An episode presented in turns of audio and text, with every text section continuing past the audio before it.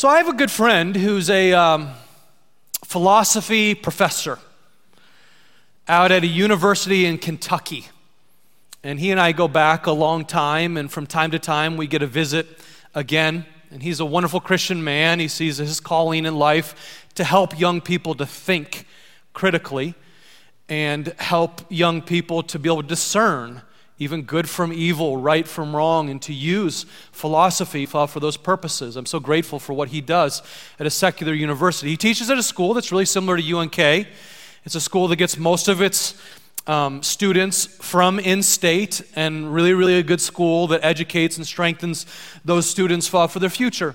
Anyway, uh, visiting with him recently, and he was sharing the discouragement that, that he felt recently because he was uh, grading papers that uh, were were sent back from a summer class that he was teaching, an online summer class, and uh, had 30 or so students. And the first three students' papers that he graded, two of the first three papers, it was clear to him that the students were using ChatGPT.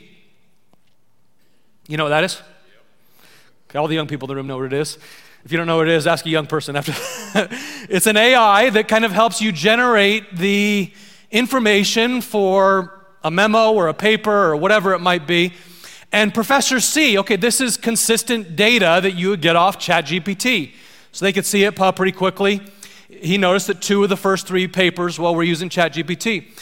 Uh, he continued on grading these papers for 30 students, and the postscript at the end was over 25% of the class was caught using ChatGPT.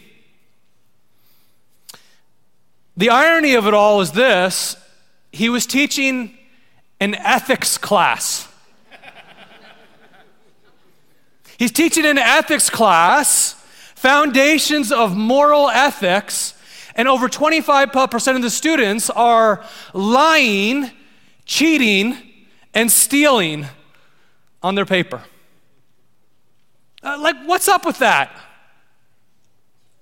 My, my guess is if you were to ask these students, is it okay to lie, cheat, and steal?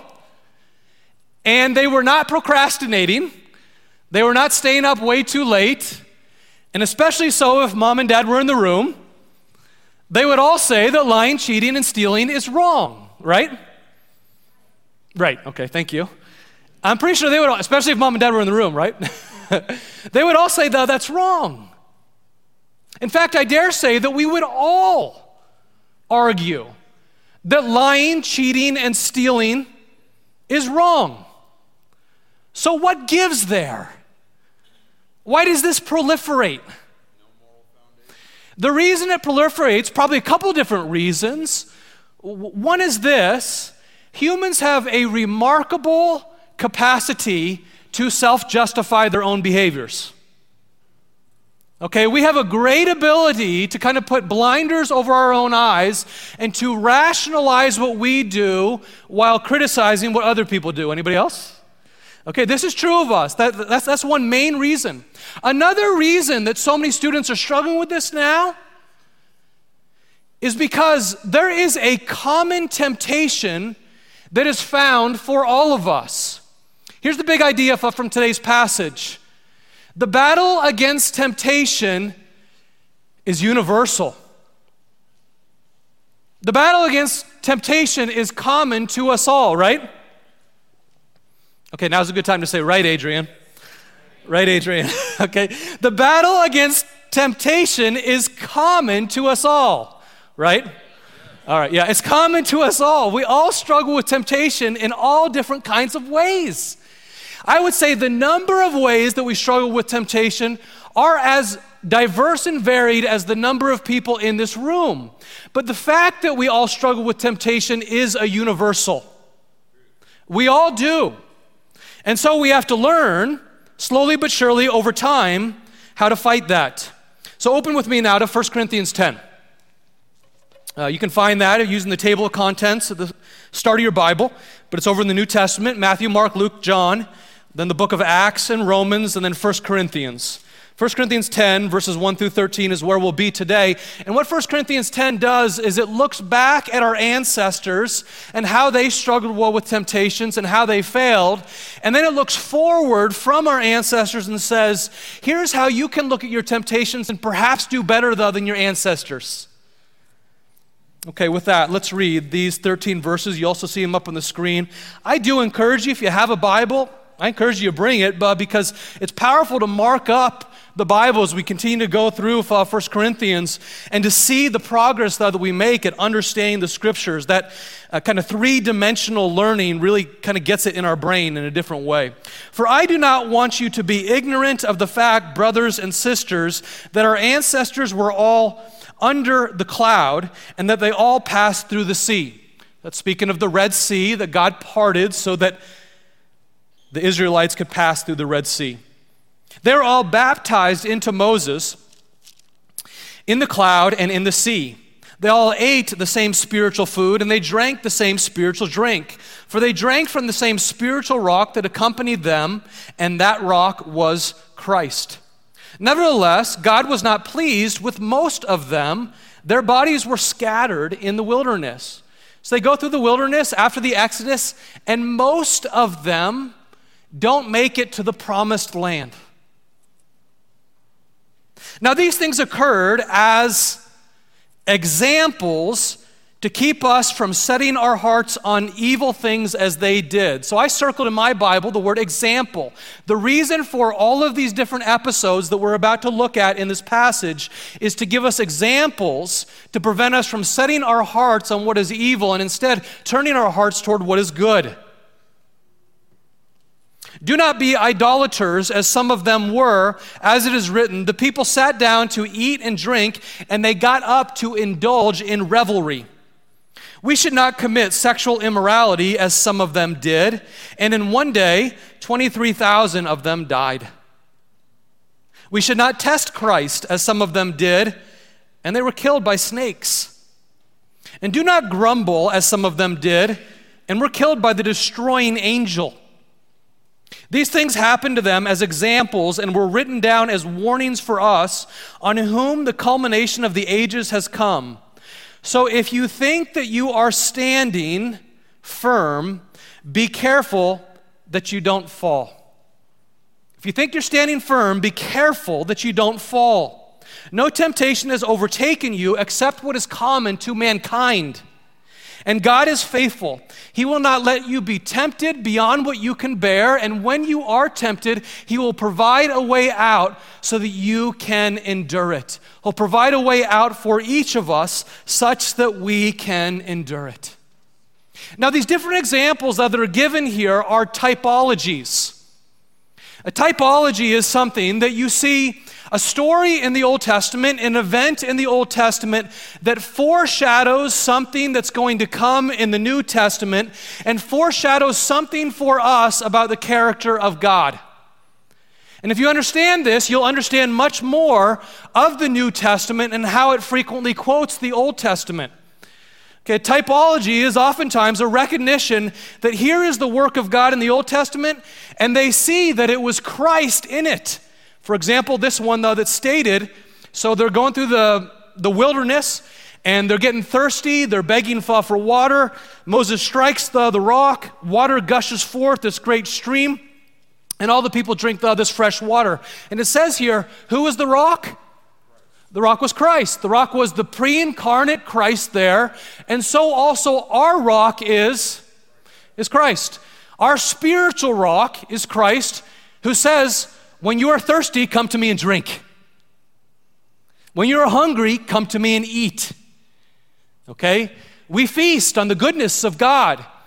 Okay, that's a typology, seeing something in the past, and because God's character never changes, we can anticipate that the same God that we just sang about had the same character back in 1200 BC as he did in 52 AD during the time of this writing in Corinth, as he does in 2023 Kearney, Nebraska. And so we take these stories as a gift from God as warnings for us. They're warnings for us that we would repent and not perish. This is the purpose of so many Old Testament typologies that God places in the scriptures that we would be like those kids that our parents wanted us to be, that we could learn from other people's mistakes and not fall into the same mistakes ourselves. Isn't that what you teach your kids? Right. So God's a really, really good teacher, and that's what he's trying to teach the Corinthians here. And so he used these warnings from Old Testament history with the Israelites wandering through the wilderness, such that they would repent and not perish. And likewise for us, he wants us to repent and not perish and uses these as warnings for us to, to that end. Now, a great um, activity to do, we don't have time to do it this morning, but a great activity to do would be to look at all these different typologies in verses 1 through 13. And then look on the side of your Bible at these cross references or down beneath the scripture test text at different cross references and go back into your Bible tonight or this week and read about all of those episodes that Paul is now quoting here. That helps you understand the connections between the Old and the New Testament as we do that when we see these typologies, though, these examples in Scripture. Again, we can't go through all of them, though, this morning, but there's five or six of them here. Here's another example. He's challenging his church Paul is here challenging his church please stop whining over secondary issues. We've talked about this a lot in 1 Corinthians. He's telling his church stop whining over secondary issues like what you eat and what you drink and all different other kinds of secondary issues which we don't have time for today. And so, to warn them about whining, he quotes back to Numbers 11, 4 through 6.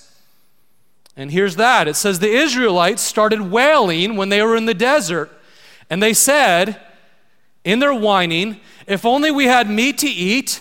We remember the fish that we ate in Egypt at no cost. Yes, we were slaves, but at least we had fish back there. Also, we remember the cucumbers, the melons, the leeks, the onions, and the garlics.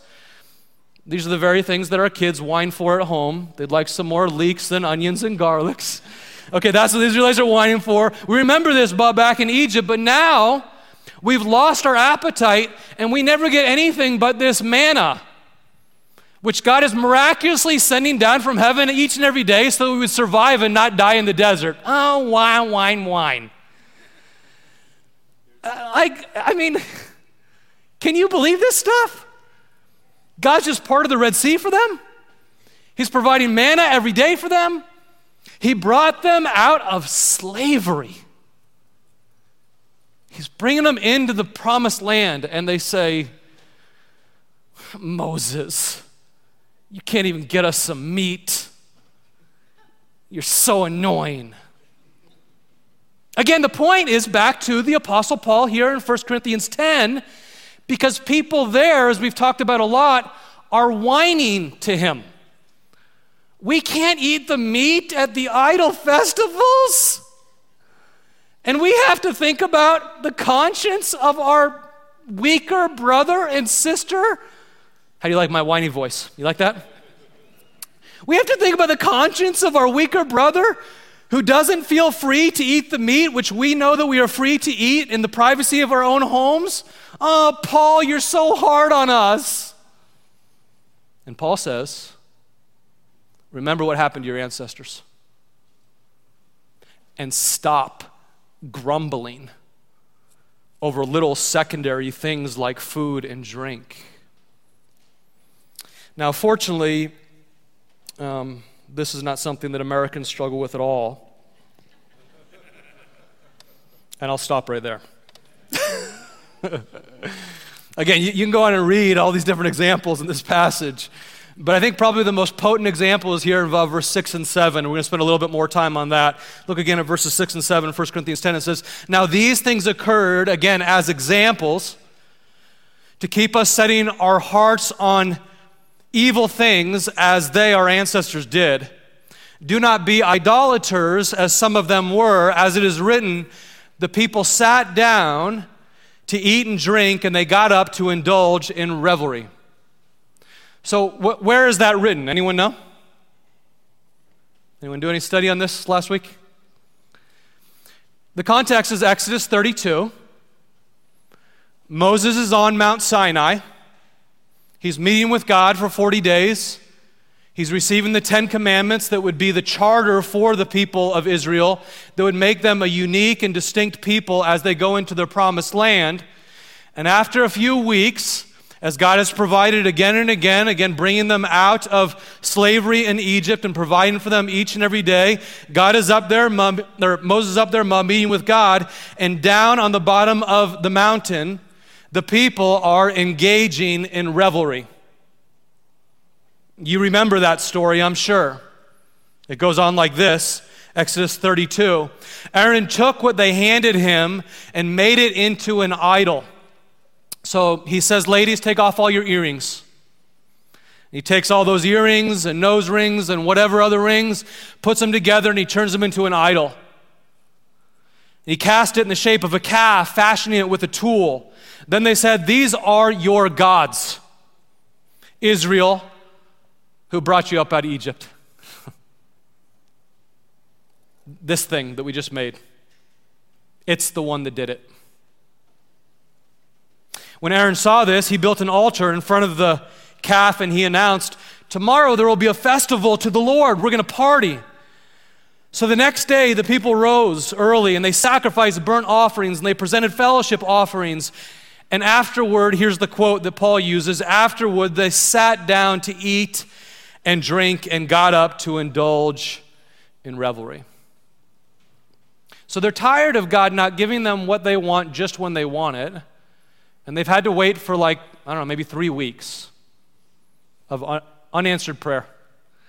And because they've had to wait for a few weeks, they decide, okay, let's, let's fashion something else.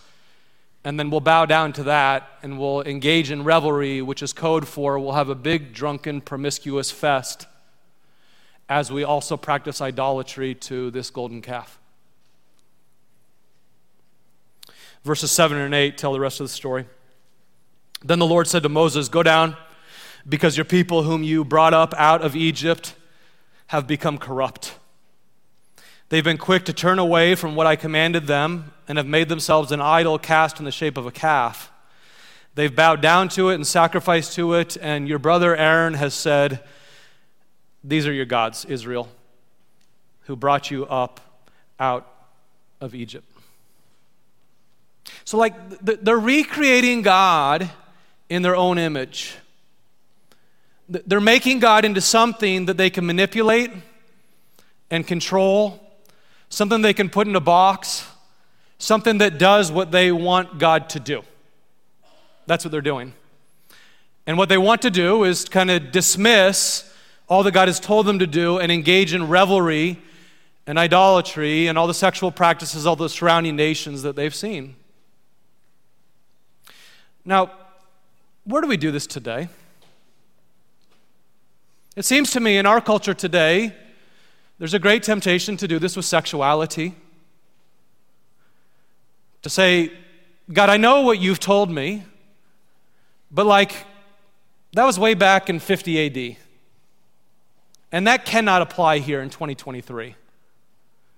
Like, come on. That's so old fashioned, God you must not actually mean what you clearly say in these scriptures.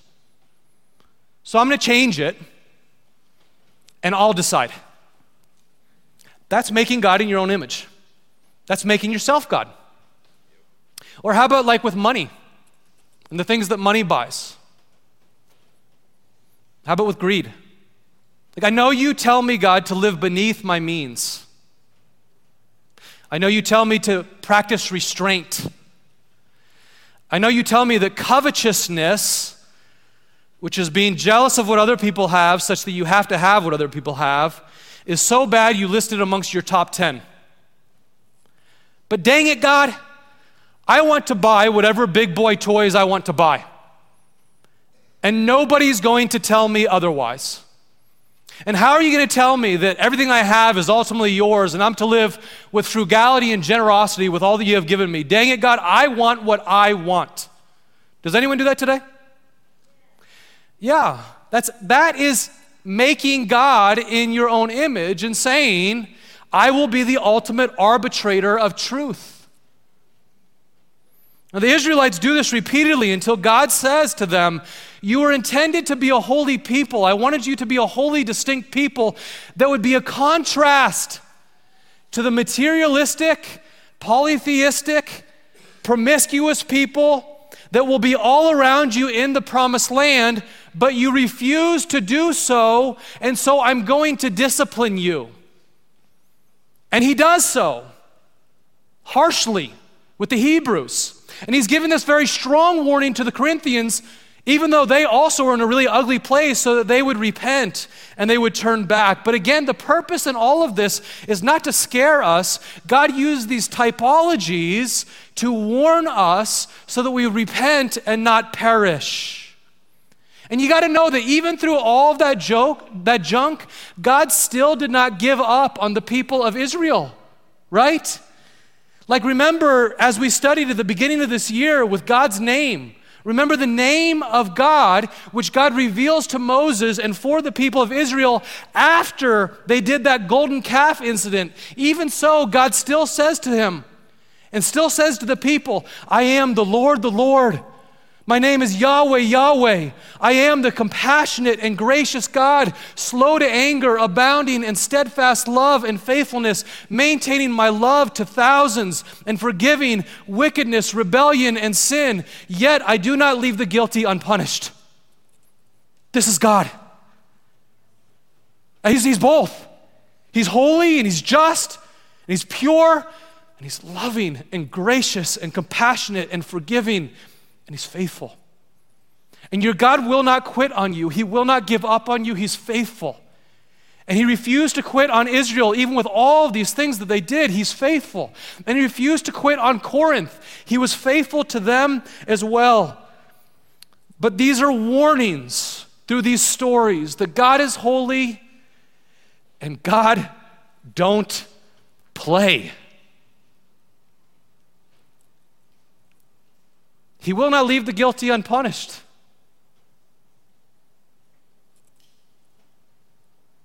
So, all this leads us to our application from this passage, verses 12 and 13.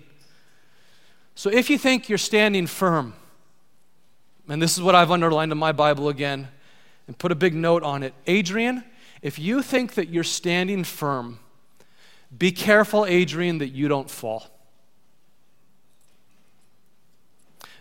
No temptation has overtaken you, which is not common to many others in this room, and God is faithful. He will not let you be tempted beyond what you can bear. And when you are tempted, He will provide a way out that you can endure it, that you can stand up under it. Oh, like, we, we got to remember that these folks in Corinth, like as messy as they are, they're just surrounded by a mess all the time They're in Corinth. There was a saying about Corinth that went like this Not for every man is the voyage to Corinth. It's like, you better be really careful if you go there. Corinth was Las Vegas before Las Vegas. Have you been to Las Vegas? Okay, like if you've been there, you saw some things that you can never unsee. Right? I haven't been to Vegas, but I've been to New Orleans. And I saw some things that I can never unsee. Like they scar your brain. They scar your brain. They etch themselves deep in there. And this is what the Corinthian Christians are surrounded with all the time. And so Paul is wisely and lovingly saying to them, if you think you're strong, be careful so that you do not fall. And you will be tempted all around because you are in Corinth. And you are living amidst a culture that has cast off all restraints. You're going to be around greediness and lust and idolatry all the time, which makes it all the more important that you plan how you will win the battle. And friends, I just want to tell you the simple truth is Corinth and Vegas have come to Kearney, Nebraska. And if, if you don't think they have, you have blinders on your eyes. No offense. Corinth and Vegas have come to Kearney, Nebraska. And here is why. We now live in a postmodern culture. Postmodernism is basically the idea that there is no absolute objective truth. And many, many Christians are living under the illusion that I decide. I get to decide what's best. Okay, I will decide on everything. Okay, so if my church does something I don't like, I'll decide. like many Christians are living that way now. If the Bible tells me something that I don't like, I'll decide. Well, who then is the arbiter? Who then is the judge? It's you, it's not God. That's postmodernism. And friends, once you lose objective morality as from God, I'm telling you, anything goes. Anything goes. And then you have Corinth and Vegas. It may not be as egregious as Corinth and, and Vegas, but you do have Corinth and Vegas that are right here in town. So, we, like, we need to admit this reality that temptations are very common. They're common to all of us, they're common all over our culture, but God provides a way out. And it's up to us to choose. It's up to us to practice restraint in a culture that's kind of cast out all restraint. It's ours to choose. Now, this passage is saying that there's no temptation that's come to you that isn't common to many other people in this room, which means to me, like if I know that I'm struggling with something that you also are struggling with, or you're struggling with something that other people are struggling with, what that means to me is this right here should be a condemnation free zone. Say that with me. This is a condemnation free zone. One more time. This should be a. Condemnation free zone. Do you believe that? And your life group should be a condemnation free zone. Like, it, it, should be this kind of zone where we say, I'm struggling in this area. And I can trust that as I say that to my friend, he won't say, You did what? No, instead, he'll say, You too? You mean I'm not the only one? Or maybe I'm not struggling in that specific area, but I can relate because I'm struggling in another area? In a condemnation free zone, that can happen. But unfortunately, many people get in their mind that the church is the place that I have to go to get all together before I even enter in the, do- in the doors. And if you think the church is a place where you have to get all together before you enter in the doors, then in all likelihood, well, when you come here, you're already in a place of isolation, shame, and hiding. Okay, what we need is the church would be the place where it's okay to not be okay that we come to the church and we could share with someone else that, that I'm struggling here, and it's like a sigh of relief that I can share that because other people will not condemn me in that. This is critical for us that we would reinforce that community value on a regular basis here at Kearney E Free Church. When we say every person matters, we mean you can come as you are and we will not condemn you because we're struggling in some area too. Okay? This is our communal responsibility. Friends, if we don't do that for each other, here's what happens. Look at this little spiral up on the screen. There's a very common spiral that is described in the Bible that if we don't do that for each other, what we do is we feel this isolation related to our temptations. I'm the only one that struggles with this. I'm alone. And because I'm alone, I feel shame. Okay, if I know other people struggle with it as well, then maybe the problem is not fundamentally me. Maybe there's a sin issue that we need to work on together. But if I feel like I'm the only one, then I think the problem is fundamentally all about me. I'm the problem, which is the definition of shame. And out of that shame, what happens? You go into more hiding. And in more hiding is more secretive sin. And out of that secrecy, out of that hiding, here's what always develops distance between you and other people, and distance between you and God. And the way we counteract that is being the kind of people that take on this communal responsibility that acknowledges there's no temptation that comes to you that's not common to others in this room.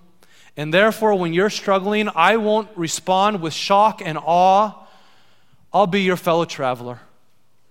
And we'll go after goodness and righteousness together. This is extremely hard to do, again, in a culture that is cast off restraint. And so we have to do it together. And we have to really choose to fight the battle. And so, as I close here, I, am going to share a little bit of my own personal story here in this past year. I'm going to give you four letters that can help provide a rubric for fighting your battle, whatever it might be right now. And we all have one, okay? It's just the A, B, C, D's of fighting against temptation. Here's the first one. The first thing you have to do is simply admit your temptation. You have to be honest with yourself.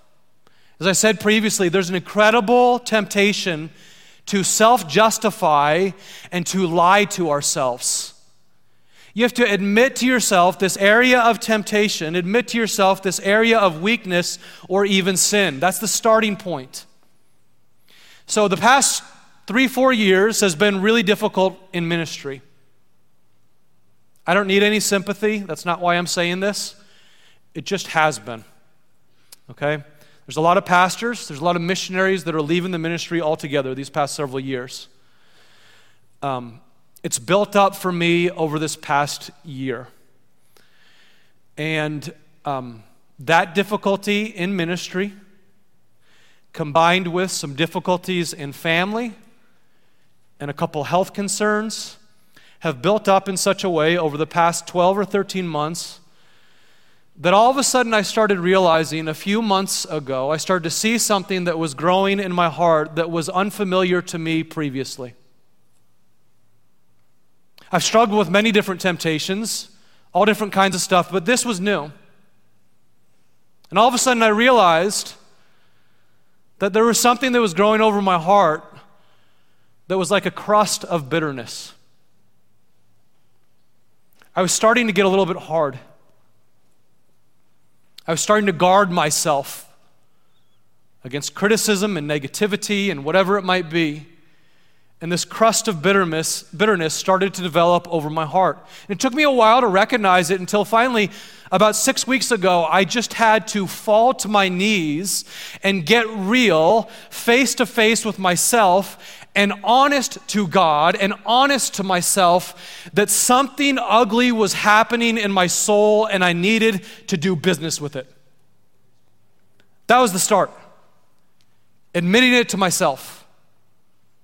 From that, the next step was bring in the Holy Spirit. God does not intend us to fight these battles on our own. In fact, the Bible tells us that none of us are strong enough on our own to fight our spiritual battles. That we need the Holy Spirit's strength with us on a day in and day out basis to fight our spiritual battles. That we do not pull ourselves up by our bootstraps, but in fact, if we want to gain holiness, it's all about leaning into the Holy Spirit. I love the way Basil puts it way back in the fourth century, one of the early church fathers. He says it this way It is impossible to live a life of holiness without the Spirit of God. It's impossible. It would be easier for an army to continue its maneuvers without a general, or for a choir to sing on key without its director, than it is for a Christian to live a life of holiness without the Holy Spirit of God. And, and, and, so, like about six weeks ago, as God revealed this to me and I finally admitted it, then I started to ask God, Holy Spirit, would you please come help? Would would you help me in this battle? And so, day after day, every day for the last six weeks, that's what I've been doing. God, would you please remove this bitterness that started to develop in my heart? And as I was praying through that, God brought back to mind an old Bible verse which I had memorized years ago which goes like this Do not let any root of bitterness enter into your heart, which defiles many. Oh man, what a good description that is. Isn't that bitterness? Bitterness defiles you and it defiles people around you. And I just said, I do not want to become a bitter old man. God forbid. And so, Holy Spirit, would you please come in and would you begin to uproot those little tentacles of bitterness that have started to grow in my heart? And would you, by the power of the Holy Spirit, replace those with tentacles and deeper roots of joy? Because part of the fruit of the Holy Spirit is joy. Okay? And He started to do that in me. over these past six weeks. It's been a beautiful thing. I'm so grateful. Praise God for what He is doing, not for what I am doing. The next step for me after bringing in the Holy Spirit has been confiding in a few safe friends. You got to confide in a few others to realize that you're not alone, and that blunts the power of the temptation. It blunts the power of shame in your life. So, one of the things we're doing right now as a pastoral staff, not just pastoral staff, our entire staff here at the church, is we're going through a 10 week study called Rooted the rooted experience. It's more than a Bible study, it's an experience that you do together. And so we've broken our staff into three different kind of life groups for the summer in which we're going through this study. And it's really, really powerful for individual, for group, and even for church wide discipleship. In fact, it's so powerful, we're going to do it as an entire church though, this fall. I'm going to be preaching on it. Our life groups are going to be doing it, at least those life groups that choose to do it. It is fantastic for bonding a life group together. And like, it's been so sweet in seven weeks of doing this, how my coworkers have become more and more my friends. As we've been sharing life together and talking about various struggles. And as luck would have it, one of the studies was overcoming strongholds in your life. Thank you, God. And so here's this thing that's starting to become a little bit of a stronghold in my heart, which I was previously unfamiliar with. And I decided I'm going to confide in a few friends and share this with my rooted life group. The only person I'd really shared this with was my wife. And I shared it with these friends. You know what they did? They loved me. They loved me. They prayed for me and I wept. And they didn't tell me I'm the only one.